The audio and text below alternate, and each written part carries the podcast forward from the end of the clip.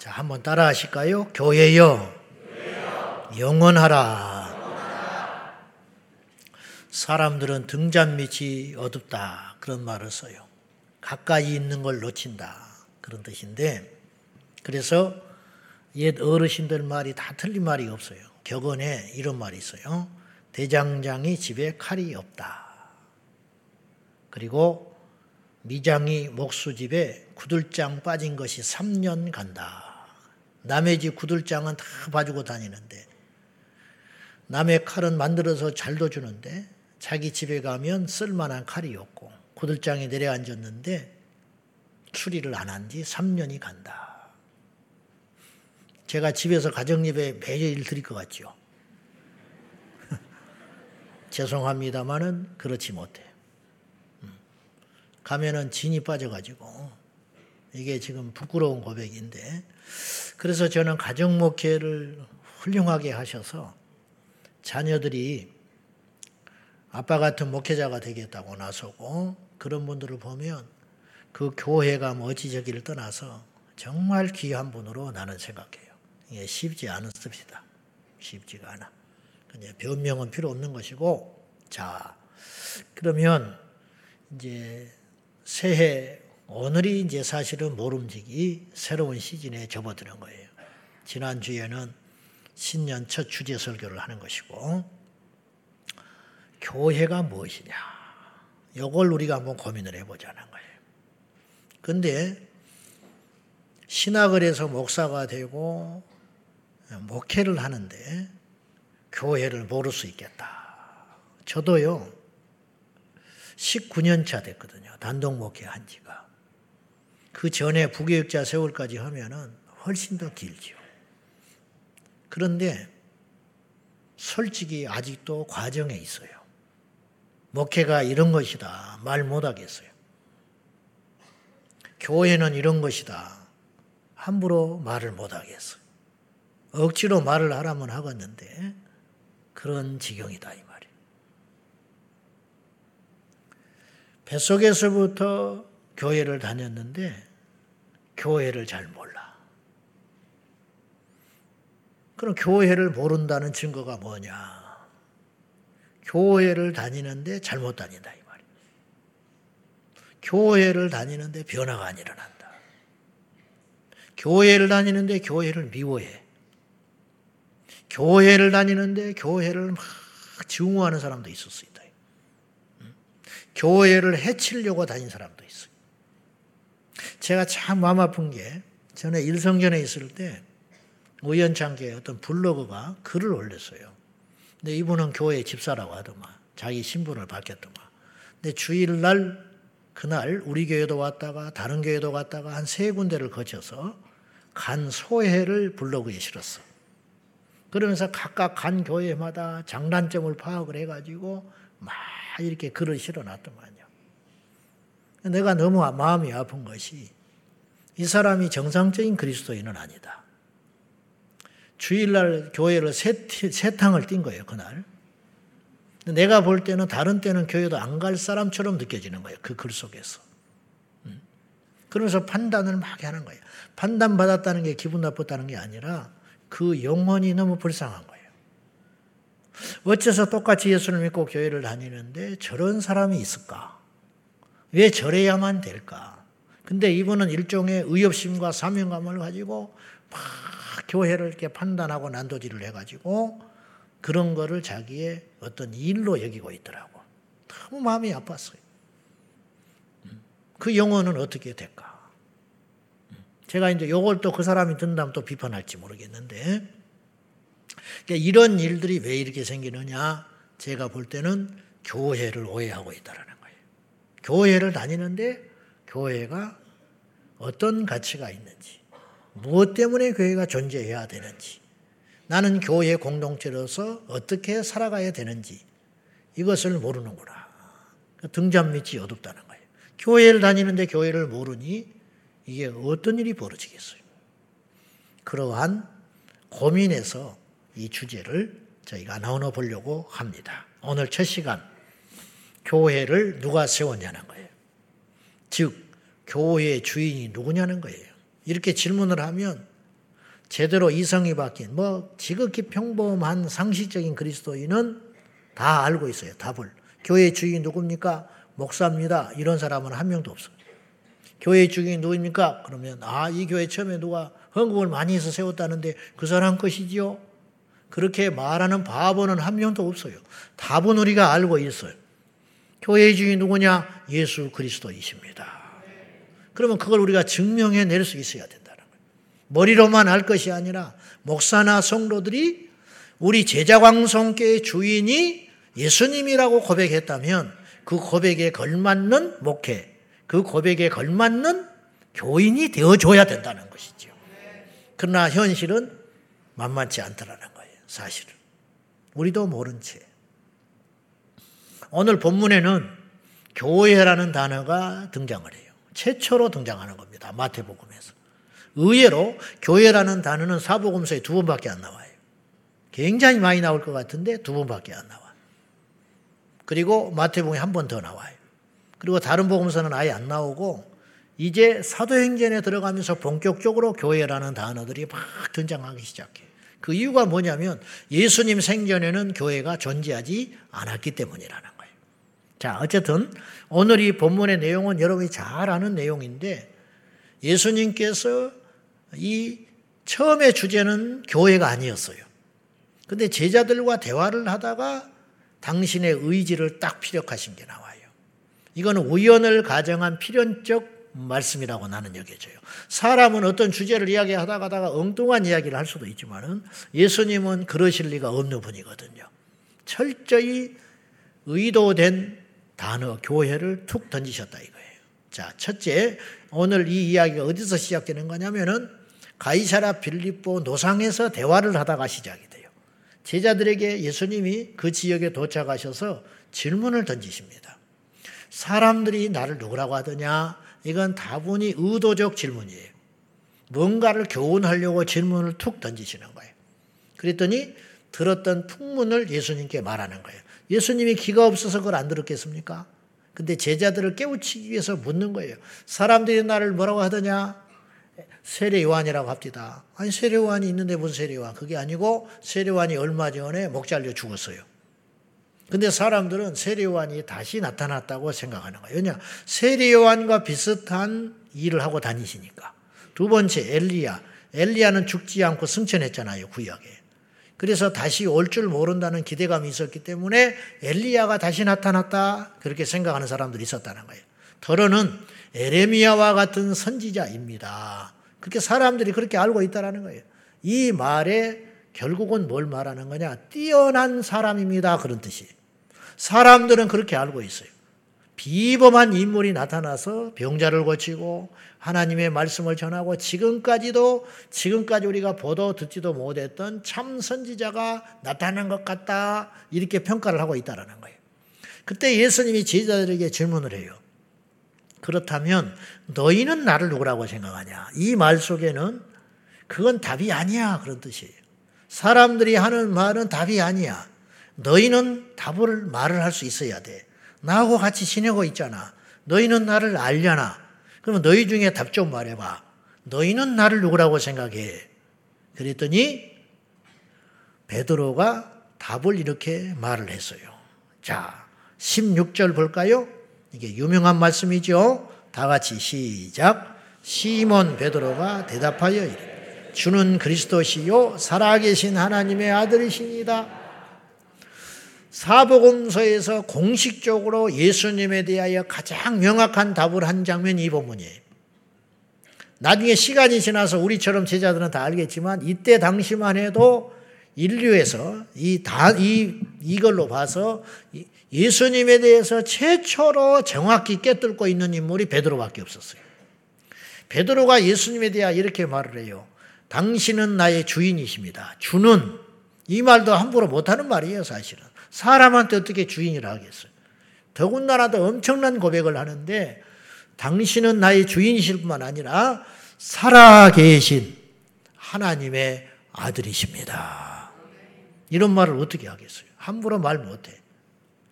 이런 엄청난 말. 오늘 우리가 예수님에 대해서 하나님의 아들이라 고백하는 건 의외로 쉬워요. 왜냐 우리는 그걸 들어서 알고 있기 때문에. 그러나 이 당시 베드로가 이런 고백을 한다는 건 있을 수 없는 고백이었어요. 그 고백을 들으신 예수님이 칭찬 아닌 칭찬을 하시는 거예요. 이건 칭찬도 아니고 뭣도 아니에요. 뭐 네가 답을 제대로 말했다. 그런 말씀도 안 하셔요. 네가 복이 있다. 그래요. 복이 있다라는 말은 꼭 칭찬이 아니에요. 네가 행운이 있구나. 아무나 알지 못하는 이 비밀을 네가 깨치고 있구나. 복이 뭔지 아세요? 부자가 아니에요. 우리 인생의 최고의 복은 예수님을 제대로 아는 거예요. 예수님을 제대로 알아야 천국 가는 거예요. 그렇죠? 근데 교회를 오래 다녀도 예수님을 몰라. 그러니까 하나님의 아들로 인정하지 않는 신학자가 있는 거예요. 있어요, 없어요? 그래서 성경의 기적을 안 믿잖아. 그래서 예수님은 인간이라는 거예요. 노동운동 하는 분들은 노동자의 친구라고 이야기를 해. 잘못됐다는 거예요. 예수님은 해방하러 왔다고 이야기를 해. 해방신학자들. 그건 잘못된 거예요. 예수님은 하나님이세요. 여기 이걸 아는 사람이 많지 않다는 그 당시 한 명이죠. 우리 교회는 어떠냐? 여기 지금 성도님들이 다 앉아 계시는데 지금 부끄러워서 말을 못하지만 들킬까봐 말을 못하고 지금 와서 앉아 계셔서 그렇지 예수님을 하나님으로 인정하지 않는 사람도 꽤 있어요. 도월 김용욱 같은 사람이 신학대학 출신이거든요. 한신대 나온 사람이야. 그 사람이 예수님을 하나님의 아들이라고 고백한 거 봤습니까? 유튜브 방송에 계속 인간 예수, 허구 인간이 허구, 신으로 만든 조작된 인간이라고 계속 이야기하잖아요. 근데 너무너무 불쌍한 인생이라는 거예요. 저보다 훨씬 똑똑하고 대단한 인물이기는 하지만은 근데 그 사람의 말을 막 듣고 추종하는 사람들이 또 수없이 많아. 속고 있다라는 거예요. 나는 무식해도 좋고요. 사람들이 날 어떻게 생각해도 좋은데 복 중에 복은 뭐냐? 예수님을 하나님의 아들로 인정하는 거. 바요나 시모나 네가 복이 있도다. 근데 이 복을 네가 노력해서 얻은 게 아니고 이 비밀을 알게 하신 이는 하늘에 계신 하나님이시니라. 그러니까 배워서 한 게 아니에요. 계시가 임해가지고 하나님이 확 믿어지게 하셨다는 거예요. 교회 첫날 왔는데 예수님이 하나님의 아들로 믿어지는 사람이 있어요. 그건 뭐냐? 주님께서 특별한 계시를 준 거라는 네, 이 복을 받으시기를 축원합니다. 우리가 받아야 할 복은 이 복이에요. 극단적으로 이야기해서 이 복만 받으면 죽어도 돼. 왜냐? 천국 가니까. 그러나 이 복을 맡지 못했다면 세상의 부귀 영화 장수를 누려도 필요가 없는 거예요. 오늘 새로 교회 오신 분도 있고 끌려오신 분도 있고 교회를 오래 다녔지만은 아직 확실하지 않는 스스로 생각할 때 나는 시원찮다. 그렇게 여기는 분들이 꽤 있을 거예요. 여러분에게 얼마나 더 많은 시간을 줘야 여러분이 거듭날 수 있습니까? 오늘 이 복을 받으셔야 됩니다. 예수님은 하나님의 아들이고 살아계신 신이다. 이게 믿어지지 않으세요? 여러분, 예수님과 함께 밥을 먹고 화장실도 갔다 오는 걸 보고 줌, 코 골고 피곤해서 주무시던 예수님을 본 베드로도 하나님의 아들로 믿어버렸어. 근데 우리는 왜 말씀 속에서 예수님을 보면서 못 믿냐 이 말이에요. 그 신령하신 예수님을. 자, 여기까지 하고 이 대화의 말미에 예수님이 이제 교회를 세우겠다고 의지를 피력하시는 이제 그 고백을 했잖아요. 주는 그리스도시요 살아계신 하나님의 아들입니다. 자, 시간 관계상 더 해석은 안 하겠어요. 네가 뱉은 이 고백 위에 내가 교회를 세울 거야. 그래서 예수님이 오늘 말씀에 18절에 너는 베드로라 이름을 그렇게 말을 하셨어요. 근데 이게 처음 부르는 이름은 아니에요. 처음에 원래 베드로의 이름은 시몬이었어요. 시몬. 근데 제자로 삼으시면서 너는 이제 베드로라 이름을 바꿔 줬어요. 근데 그 이름을 오늘 다시 들춰 넣으셔서 너는 베드로야. 그렇게 명명을 하면서 여기 위에다가 교회를 세울 거야. 그렇게 말씀하셨어요. 시몬이라는 이름은 두 가지 뜻이 있는데 여호와께서 들으신다라는 뜻도 있고 또 엉뚱한 단어의 뜻이 있는데 갈대라는 뜻이 있어요. 갈대. 시몬이라는 이름은 갈대라는 이름이에요. 너는 흔들리는 인생이다. 예수님이 그런 거예요. 그러니까 이제 베드로의 아버지가 베드로의 이름을 지을 때는 피터라고 영어로 번역을 했는데 이 베드로라는 이름을 지을 때는 여호와께서 너의 기도를 들어주실 것이다. 이렇게 좋은 뜻으로 지었지만 세상의 이름으로는 흔들리는 갈대와 갈대라는 뜻도 있다라는 거예요. 예수님이 볼 때는 베드로가 계속 흔들리는 인생을 사는 거예요. 주님을 위해 죽겠습니다. 그러다가 나중에는 모른다고 세 번 부인하고 도망가 버렸잖아. 이게 흔들린 인생 아닙니까? 그런데 예수님이 말씀하시는 거예요. 너는 베드로야. 이 베드로라는 이름은 어떤 뜻이냐? 반석이라는 뜻이 있어요. 너는 믿음의 반석이 될 거다. 그리고 이 반석 위에 즉 주는 그리스도시요 살아계신 하나님의 아들입니다라고 하는 이 단단한 믿음의 반석 위에다가 뭘 세우시겠다고요? 교회를 세우리라. 그러니까 교회의 기초는 신앙 고백이야. 그러면 교회의 기초가 되는 신앙 고백이 뭐냐? 예수 그리스도는 하나님의 아들이십니다. 라고 하는 반석 위에다가 세워진 교회만이 진짜 교회다. 이런 뜻이에요. 근데 이 세상에는 그렇지 않은 교회들이 굉장히 많아요. 그래서 그건 교회가 아닌 거예요. 어떤 교회냐? 문선명이 세운 가정교회. 그건 교회라고 하면 안 돼. 문선명 집단이야. 그거는 안상홍을 하나님으로 믿는 하나님의 교회, 안상홍 교회가 있어요. 그거는 교회라고 갖다 붙이면 안 돼요. 안상홍은 죽었어요, 인간. 그리고 그의 아내, 장길자가 아직 살아있는데 하나님 어머니라고 그래. 그래서 그 교회를 일컬어서 우리 옆에도 있어요, 가까운데. 봤지요? 하나님의 교회라고 그래. 근데 그건 하나님의 교회라고 부르면 안 돼요. 그 교회는 정확히 따지면 안상홍 집단이라는 거예요. 안상홍 집단. 그래가지고 그들의 찬송가를 보면 안상홍 찬양, 안상홍 찬양 하면서 안상홍이 지으신 모든 세계. 그렇게 찬송을 부르고 있어. 우리 찬송가를 개작해가지고 옛날 찬송가 주 하나님 지으신 모든 세계 40장 있었지 않습니까? 안상홍님이 지으신 모든 세계. 이렇게 찬송을 부르고 있다니까? 그러니까 그거 교회예요, 아니에요? 간판은 교회라고 붙여놨지. 그러나 교회가 아니라는 거예요. 왜냐? 예수님이 주인이 아니니까. 안상홍이 주인이야. 안상홍이. 신천지 이만희도 마찬가지. 보혜사 성령 이만희가 그들의 교주고 주인이야. 그러니까 그건 교회가 아닌 거예요. 아무리 자기들은 뭐 어? 웃고 돌아다니고 봉사활동을 하고 사랑이 넘치고 어쩌고 떠들고 다니고 교리를 공부해가지고 뭐 어쩌고 저쩌고 해도 그거는 하나님이 볼 때는 교회 아니라는 거예요. 정명석 교회 아니에요. 에? 그건 성추행범이야. 감옥에 들어가 있어요. 죽어다 나와, 죽어서 나올 거야, 그 사람. 저 브라질에 가면은 뭐 아가동산이라고 있다더만 또 박명호라고 하는 교주가 세운 교회가 있어. 그 교회 아니에요, 그거는. 여러분 이 분별을 잘해야 돼요. 사람이 주인이 되는 교회가 아니에요. 예수님이 주인이어야 진짜 교회인 거야.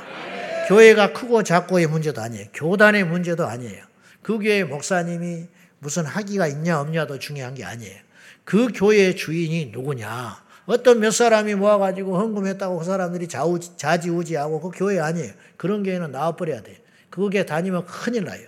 그런 교회 맨날 그래서 다 인생 허비하고 음? 시간 다 뺏기고 그래가지고 나중에 보면 바벨탑 쌓고 그러면 나는 몰라서 그렇다 치지만은 주님이 그 용서할 것 같아요. 나는 몰라서 신천지 이단에 빠져 있었어요. 나는 정명석이가 진짜 신인 줄 알았어요. 나는 정명석한테 가서 병도 고쳤어요. 나는 억울해요. 지옥에 가서 그러면 하나님께서 너는 정상을 참작해가지고 내가 그러면 다시 기회를 주겠다. 그러실 것 같습니까? 속는 것도 죄야. 미혹된 것도 죄라고요. 하나님이 용납하지 않습니다. 다시 분명히 말하지만은 예수님이 주인이어야만 교회인 거예요. 자, 교회 주인은 누구냐? 말할 것도 없이 다 우리가 예수님이라고 고백한다니까요. 에베소서 이 1장 22절과 23절 볼까요? 시작. 또 만물을 그의 발 아래에 복종하게 하시고 그를 만물 위의 교회의 머리로 삼으셨느니라. 교회는 그의 몸이니 만물 안에서 만물을 충만하게 하시는 이의 충만함이니라. 아, 이 몸뚱아리가 누구 거예요? 내 거지. 교회를 그리스도께서 몸으로 인정하셨다네. 그러면 이 교회는 그리스도의 몸 된 것이라는 거야. 그리고 오늘 에베소 1장 22절에 주님 말씀하시기를 그리스도는 교회의 머리가 되신다. 내 몸뚱아리를 지배하는 것이 머리입니다. 여러분, 배가 고파서 밥 먹는 것 같지요? 그렇지 않아요. 위가 비었기 때문에 위가 막 음식을 달라고 조르는 게 아니에요. 머리가 지령을 내리는 거야. 그래서 손과 발이 움직여요. 우리가 이 자리에 온 것이 하나님 은혜로 왔고 여러분이 손과 발이 기계처럼 움직여서 온 게 아니에요. 여러분의 생각이 여러분을 지시를 한 거야. 교회 가자. 오늘 주일인데 안 가면 안 되지. 그 생각의 지배를 받아서 운전하고 손과 발이 움직여서 이 자리에 와서 앉아 있는 거예요. 그러면 교회의 머리가 예수님이니까 주인이 예수님이시다. 그리고 23절에는 좀 어려운 표현을 쓰셨는데 성경에 교회는 만물을 충만케 하시는 이의 충만함이니라. 이 말이 참 복잡합니다. 근데 의외로 간단해요. 만물을 충만케 하시는 이가 누구요? 하나님이라는 거예요. 교회는 하나님의 충만함이니라. 그런 뜻이에요. 우리 하나님이 얼마나 충만한 분인지 알아요? 이 우주 만물보다 충만한 분이에요. 근데 교회를 하나님께서 그렇게 충만히 여기신다는 거예요. 우리가 생각하는 교회와 하나님의 생각하는 교회는 완전히 달라요. 여러분, 교회가 가치 없어 보이지요. 교회가 막 세상에 짓밟히고 또 지나가다가 교회가 너무 많다. 세상의 언론에서 이렇게 은근히 디스 하는 거야. 뭐냐? 교회가 편의점보다 많다. 그러면 네가 교회 많은데 보태준 거 있냐 이 말이야. 에? 근데 이렇게 말을 해. 이거 이런 뉴스 봤지요? 교회가 편의점보다 많다. 이 말이 숨겨 있는 뜻은 뭐예요? 교회를 비하하는 거야. 어? 편의점 수준밖에 안 돼. 응? 그렇게 은근히 이야기하는 것이거든요. 이게 마귀의 전략이에요. 그러면 내가 물읍시다. 그러면 교회가 없는 그 자리에 응? 술집 세우면 좋겠냐? 응? 여기 교회가 있어서 내가 욕먹을 각오하고 안 믿는 주변 사람들한테 내가 얼굴 두껍게 뻔뻔한 각오하고 내가 한번 이야기해보지. 그러면 여기 교회가 없으면 여기가 마트 생기면 좋겠냐? 여기 교회, 교회가 없이 나이트클럽 생기면 좋겠냐? 바람 피우는 곳? 술이나 처먹고 돌아다니고? 어? 그래도 주차 체증이 일어나겠지. 그럼 민원 안 넣어요. 응? 여기 나이트클럽 있어가지고 주차 복잡한다고 민원 넣을 것 같습니까? 여기에 마트가 있어가지고, 어? 주차 복잡하다고 시끄럽다고 민원 넣을 것 같아요. 24시간 영업한다고. 그런 사람 하나도 없어요. 그러나 교회는 유독이 세상의 미움을 받는 거예요. 그 이유가 뭔지 아세요? 세상과 그리스도의 복음은 상치되기 때문이라는 거예요. 함께 못 가는 거예요. 음? 여러분, 교회가 왜 가치가 있느냐? 여러분이 어디서 예수님을 만났어요? 제가요, 차별금지법 무슨 관심이 있습니까? 제가 동성애 하든지 말든지 나만 안 하면 되고 내 자식만 안 하면 되지. 출산율이 떨어진다. 좋네 아파트 값 내려주고 앞으로 이제 너무 많아 우리나라 인구 이렇게 생각을 하면서 수두룩해요. 근데 왜 남이 보지 못하는 걸 우리가 지금 보게 됐냐 이 말이에요. 무엇을 보고 출산율을 걱정하고 이슬람을 걱정하고 나라를 걱정하고 동성애를 걱정하고 차별금지법이 통과되는 걸 걱정하고 나라의 장래를 우리가 뭐 대단한 애국자도 아닌데 그 안경을 어디서 쓰게 됐냐 이 말이에요. 성경 말씀을 통해서 그걸 쓰게 됐다 이 말이에요. 예수 믿어서 그걸 알게 된 거예요. 우리 이 중에 앉아 있는 누구도 예수 안 믿었으면 우리가 무슨 나라를 걱정하 걱정한다 해도 내 집값 떨어지는 거 걱정하는 정도야. 우리 지역사회 발전이 없는 거 그 정도 걱정할 수준이지 나라의 장래를 우리가 무슨 수로 걱정을 합니까? 그런데 어떻게 우리가 이런 눈을 갖게 됐냐? 예수님 믿게 돼서 그런 거예요. 그러면 예수를 어디서 믿게 됐냐 이 말이에요. 교회에서 믿게 됐다 이 말이죠. 제가 16세 예수 믿어 교회 나가서 예수 믿었어요. 교회 없이 어떻게 예수 믿습니까? 저희 동네에 교회 없었으면 나는 지금 어떻게 살고 있을까? 잘해야 내 처자식 챙기고 그냥 나 이기적으로 살아가는 거예요. 음? 뭐하러, 이렇게 이, 이, 이 오지, 오지랖 늦게 이렇게 살아갑니까? 근데 뭐 때문에 이렇게 됐냐? 내가 잘 산다는 게 아니고 우리 모두가 마찬가지예요. 여러분들이 눈이 열린 거야. 그 눈이 열리게 된 계기가 어디서 열리게 된 것이냐? 예수 믿어서 열리게 됐다 이 말이에요. 그러면 그 예수를 어디서 믿게 됐냐 이 말이에요. 내 일생을 완전히 바꿔놓는 사건은 어떤 사건이었냐? 교회의 문턱을 넘어서 예배드리면서 내 인생이 달라지기 시작한 거예요. 오늘 여기 여러분이 다 그런 분들입니다. 누가 교회를 비난하면 내가 이렇게 말을 해. 내가 예수 믿어서 니한테 손해된 게 뭐가 있냐? 나라에 손해된 게 뭐가 있냐? 예수 믿고 술, 담배 안 하는 것만으로도 나라에 도움되는 거야. 그래, 안 그래요? 음주운전 안 하지. 응? 술 먹고 쓸데없는 일 안 하지.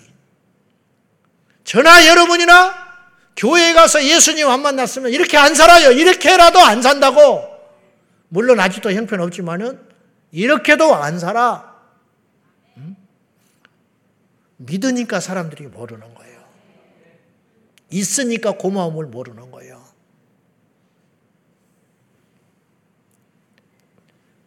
예수님께서 분명히 말씀하셨어요.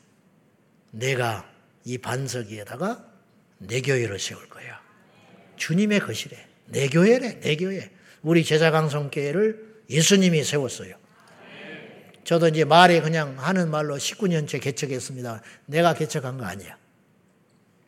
주님이 개척을 해 주게 하신 거야. 다시 우리 한번 다짐해요. 우리 제자광성교회 주인은 예수 그리스도예요. 우리가 열심히 교회를 섬기고 사랑하고 교회에 다니겠지만은 주인은 예수님이야. 이 주인이 바뀌는 순간 그건 교회가 아니라는 거예요.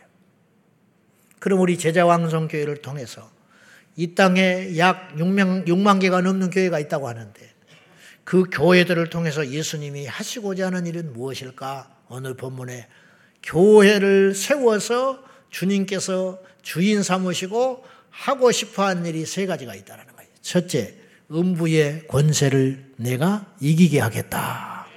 잘하는 말씀이죠. 음부의 권세를 깨버리겠다는 거예요. 근데 이제 영어 성경을 보니까 그것을 이렇게 번역을 했어요. Gate of Hell. 지옥의 문이라. 그리고 overcome. 정복해버리고 확 장악해버리겠다는 거예요. 즉, 다시 말해서 이걸 이제 좀 더 우리의 피부에 와닿게 해석을 해보면 예수님이 이렇게 말하시는 거예요. 내가 교회를 세울 거야.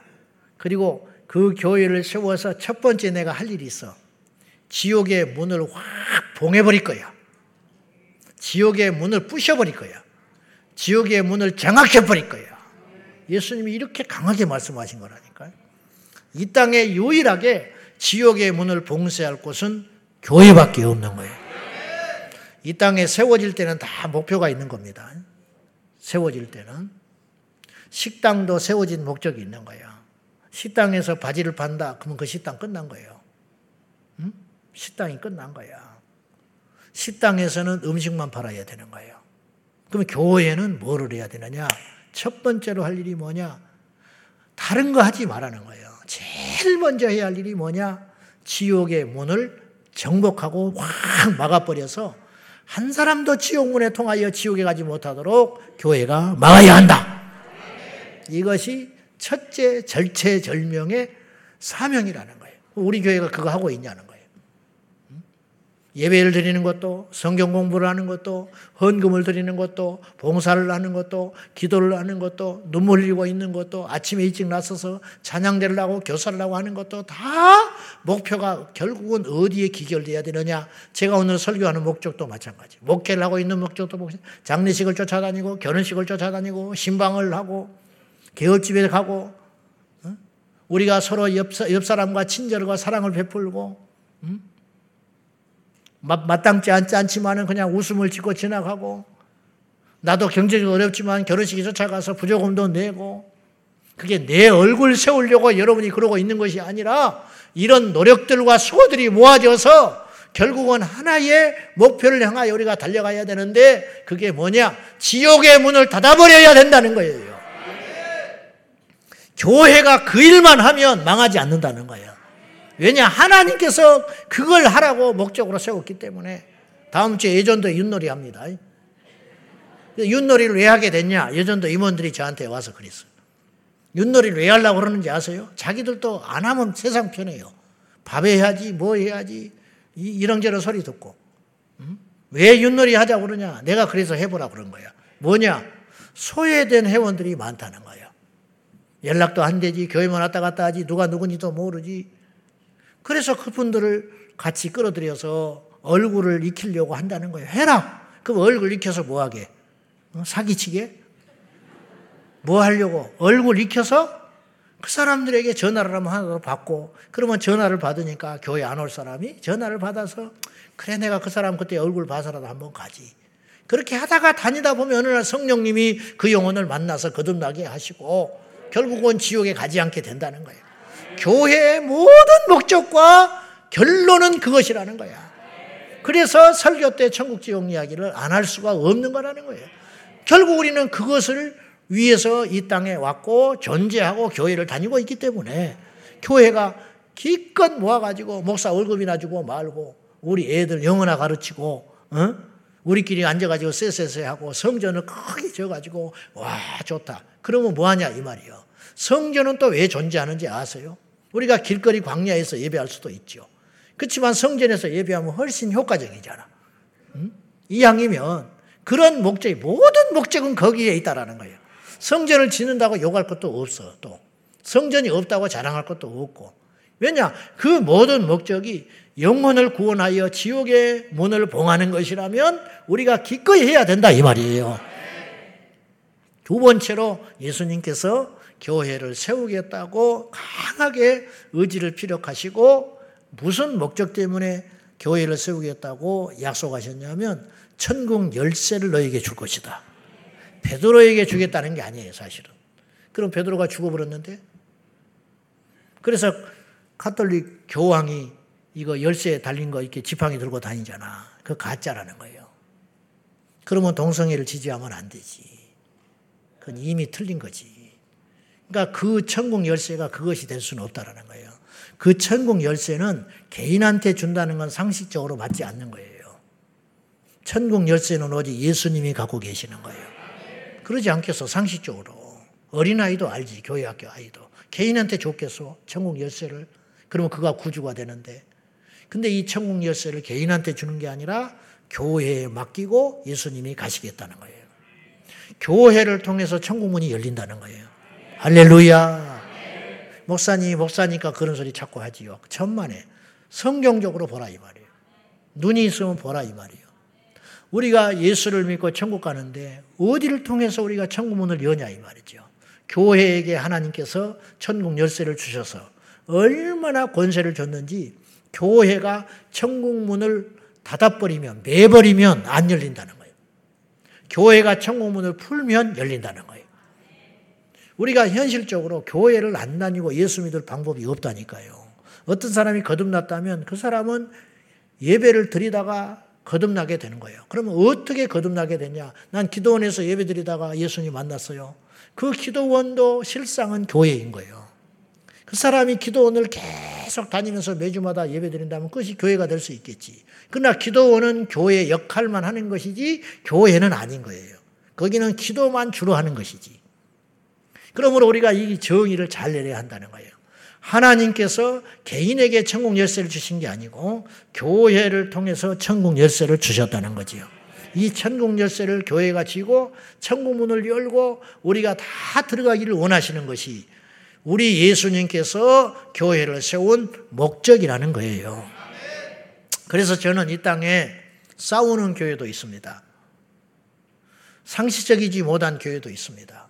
그러면 그건 교회가 아니냐. 저는 하나님의 아픈 손가락이라고 생각해. 속썩이는 자식은 자식이 아니냐. 어? 속썩이는 자식은 자식이 아니냐 이 말이에요. 다리 아프다고 다리 잘라내 버리냐. 주님이 울고 계신다 이 말이에요. 에베소의 교회가 처음 사랑을 잃어버렸다고 그랬어. 예수님이 울고 계시는 거야. 왜 너 예전 같지 않냐 나에 대해서. 라우디아 교회는 눈 멀쩡히 뜨고 있지만 눈이 가려가지고 자기가 멀쩡한 줄 알지만 벗은 지를 모르고 수치당하는지 모르고 지 할 일도 뭐 하지 못하고 벌거벗은 임금처럼 돼가지고 세상에 저롱을 받는데도 자기는 정작 그러지 못하고 있어. 그걸 보고 주님이 오신다는 거예요. 이 땅에 교회들이 싸움하는 교회들이 있어요. 장로파, 목사파 이래가지고 싸워. 10년, 20년씩 싸우는 교회도 있어. 여러분 중에도 그런 아픈 교회에서 오셨는지 몰라. 어? 그거는 하나님의 아픈 손가락이라는 거예요. 그래서 기도하다가 눈물로 눈물로 기도하다가 여기까지 왔어요. 여러분의 저는요 인생의 거의 대부분을 교회에 다 보낸 것 같아요. 16대부터. 교회는 나의 생명이고 나의 전부고 나의 삶이었어요. 여러분도 그래요. 저뿐만 그런 게 아니라 여러분에게 있어서 교회는 그런 존재가 됐어. 어떤 분은 저보다 교회를 더 많이 오는 분도 여기 있어요. 나는 월요일 날 가끔 안 올 때도 있지. 그러나 우리 성도님들 보세요. 주 5일째. 그 토요일 날 주일 쉬잖아. 토요일 날 와서 교회 아침부터 저녁까지 일해. 어제도 우리 시설부에 와서 눈물 나더라고, 속으로. 응? 이분들이 뭐가 아쉬워서 추운 날씨에 교회 와서 연장을 들고 왔다 갔다 하고, 응? 돈을 아끼려고 몸부림을 치고, 응? 그리고 또 오늘 아침 일찍 와서 또 봉사하는 거예요. 그 내일 또 출근하잖아. 이런 삶이 하루 이틀의 삶이 아니에요. 수십 년째 그렇게 살고 있는 거예요. 이 땅의 성도들이 다 그렇게 살아요. 저는 이건 현상을 보면서 도대체 교회라는 것이 뭐냐 이 말이에요. 세상에 이런 데는 없어요. 돈을 주기를 합니까? 떡을 주기를 합니까? 떡을 가끔 주기는 하지. 떡을 하는데. 응? 이런 데가 어디가 있냐. 그러고도 그냥 죄인인 것처럼 더 헌신을 못해서 더 하나님께 충성하지 못해서 어? 떤 분들은 자기의 10대부터 그 교회를 다니기 시작해서 결혼하고 장성해가지고 11조 꼬박꼬박 드리고 물론 11조 드리면 복 받지요. 그렇지만 그걸 모았으면 집 한 채 샀어. 그걸 다 갖다 드리고 그 시간을 다 드리고 헌신하고 그것 때문에 자식도 제대로 못 키우고. 그런데 나이 50, 60 됐는데 교회가 망가져 버렸어. 목사 배만 불린 거야. 그럼 그건 교회가 아니냐. 그 수고하고 헌신한 건 다 필요가 없는 것이냐. 그렇지 않다는 거예요. 하나님은 이미 받으셨다는 거예요. 하나님은. 이 땅에 버릴 교회는 하나도 없어요. 이단 빼놓고는. 주님의 아픈 손가락만 있을 뿐이라. 교회가 이렇게 중요하다는 거예요. 우리 삶을 송두리째 흔드는 거예요. 그리고 교회가 시끄러우면 우리 인생이 시끄러져 버려. 여러분 그렇지 않습니까? 밥을 먹어도 먹는 것 같지 않고 좋은 일이 있어도 웃음을 지을 수가 없어. 근데 안 갈 수가 없었다 그 교회를. 교회가 도대체 무엇이길래? 그래도 교회가 존재하는 이유가 있다는 거죠. 교회만이 지옥의 문을 봉쇄하고 천국의 열쇠를 가졌기 때문이라는 거예요. 세 번째로 우리가 이 본문을 읽을 때 참 이해가 안 되는, 납득이 안 되는 우리 머리로는 본문 말씀이 하나 있어요. 20절 말씀이에요. 한번 보실래요? 다 같이. 시작.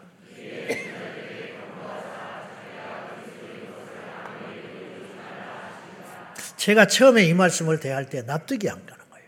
여러분도 그런 분들이 좀 있을 거예요. 온 세상에 예수님이 그리스도라는 걸 알려야 되는 거 아니에요? 지금 한시 지금도 죽어가고 있는데 예수님 당시에 이걸 알아야 천국 갈 거 아니야. 근데 예수님이 뭐라고 그랬냐? 제자들에게 말하지 마라. 자기가 그리스도인 것을 알리지 말라는 거예요. 알려야 널리 널리 알려줘야 예수를 믿고 구원받을 것인데 예수님은 아무에게도 이르지 마라. 저는 여기 한 단어가 생략됐다고 봐요. 아직 말하지 마라. 왜냐? 아직 십자가를 대하지 않으셨기 때문에. 십자가에 죽으셔야 예수님은 우리의 구주가 되시는 거예요. 원래 구주셨지만, 제 말을 오해하면 안 돼요. 원래 구주셨지만, 그분이 십자가에 죽지 아니하시고 그분의 능력이라면 가능하거든요. 그죠? 그래서 변화산에서 바로 몸이 변화되는 걸 보여줬어요. 제자들에게 십자가를 여러분 우리가 이렇게 오해하면 안 돼. 그건 신학적인 이야기인 것이고 바울이 정의하는 바 예수님이 십자가를 통과해야만 부활에 들어가는 건 아니에요, 사실은. 우리는 죽어야 천국을 가.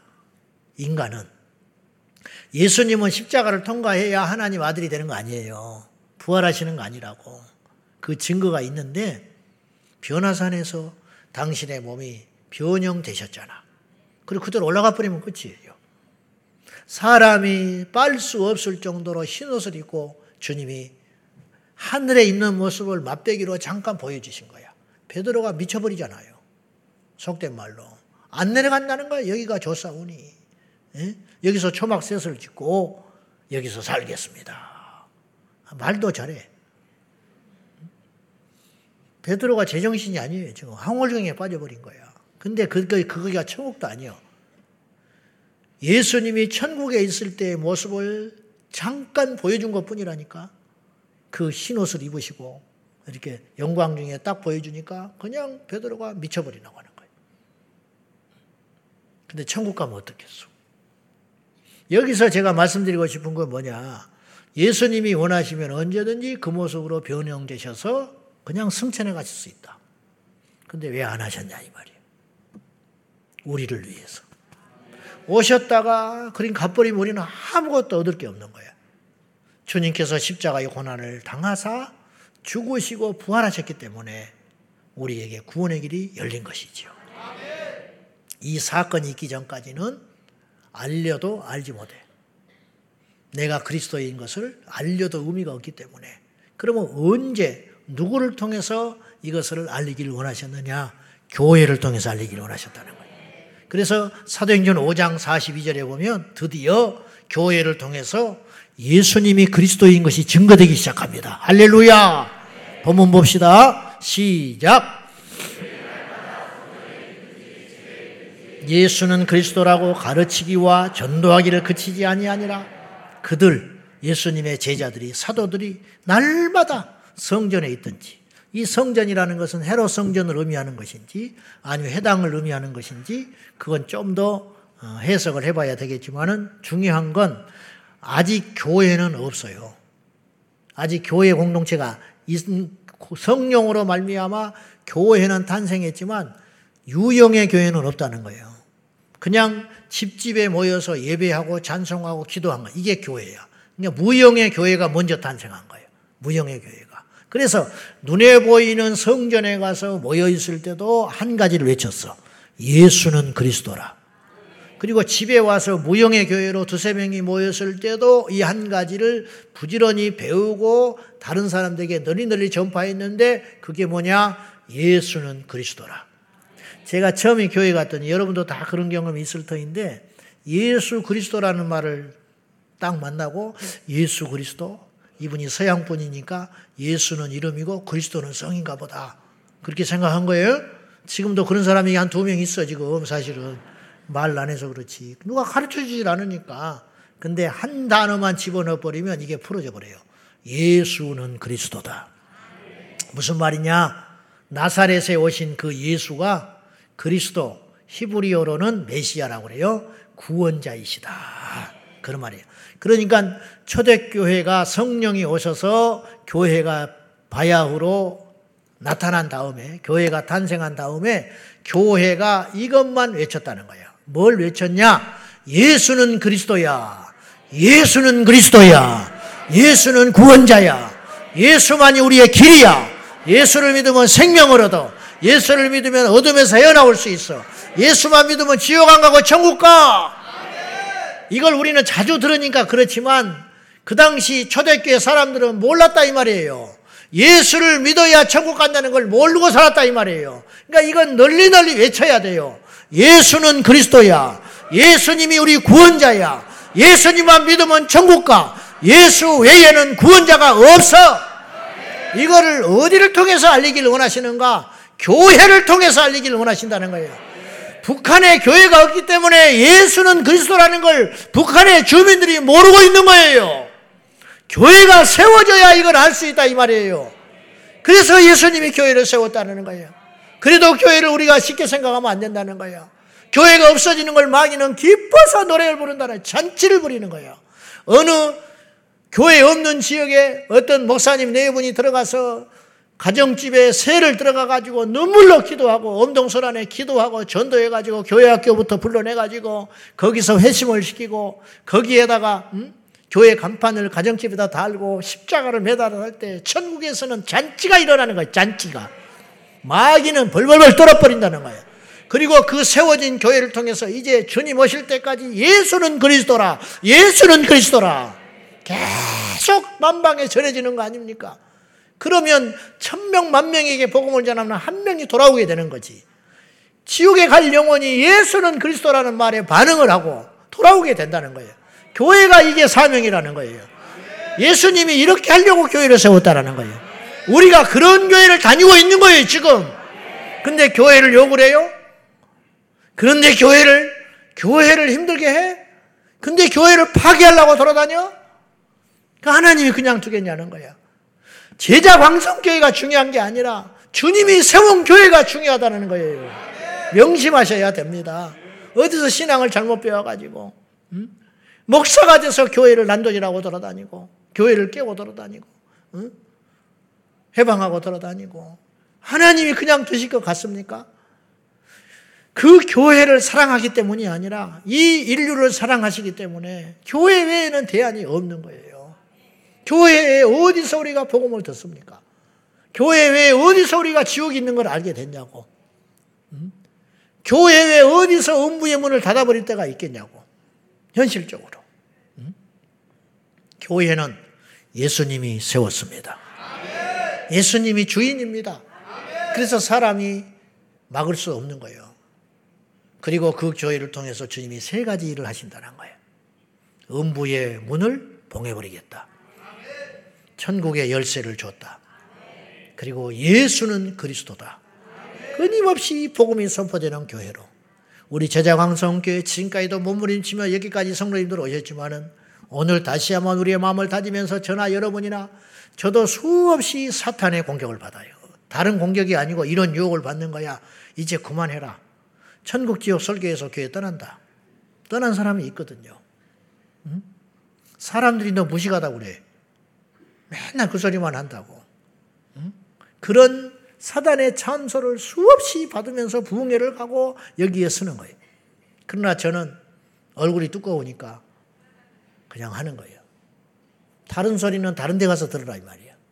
오늘 또 들어야 할 사람이 있기 때문에 이 강단을 통해서 이 설교가 나오는 거예요. 여러분은 매일 듣는 소리라 여길지 모르나 오늘 들어야 할 한 사람이 있을지 모른다 이 말이에요. 예수만이 그리스도다. 그 예수만 믿어야 구원받는다. 독선적이라 해도 좋고 답답하다고 해도 좋고 그러나 마지막 날에 보자 이 말이에요. 무엇을 들어야 우리가 살아야 하는지 무엇을 들었기 때문에 살았는지 기도하십시다. 하나님 아버지, 교회는 사람이 세울 수 없습니다. 그러니 교회는 사람이 허물이 들 수 없을 것입니다. 예수님이 교회의 주인이시기 때문입니다. 주 예수여, 우리 제자왕성계를 통하여 지옥의 문이 봉쇄되게 하여 주시고, 천국의 열쇠로 천국을 열게 하여 주시고, 예수는 그리스도라 밤낮으로 증거되게 하여 주옵소서 예수님의 이름으로 기도하옵나이다. 아멘.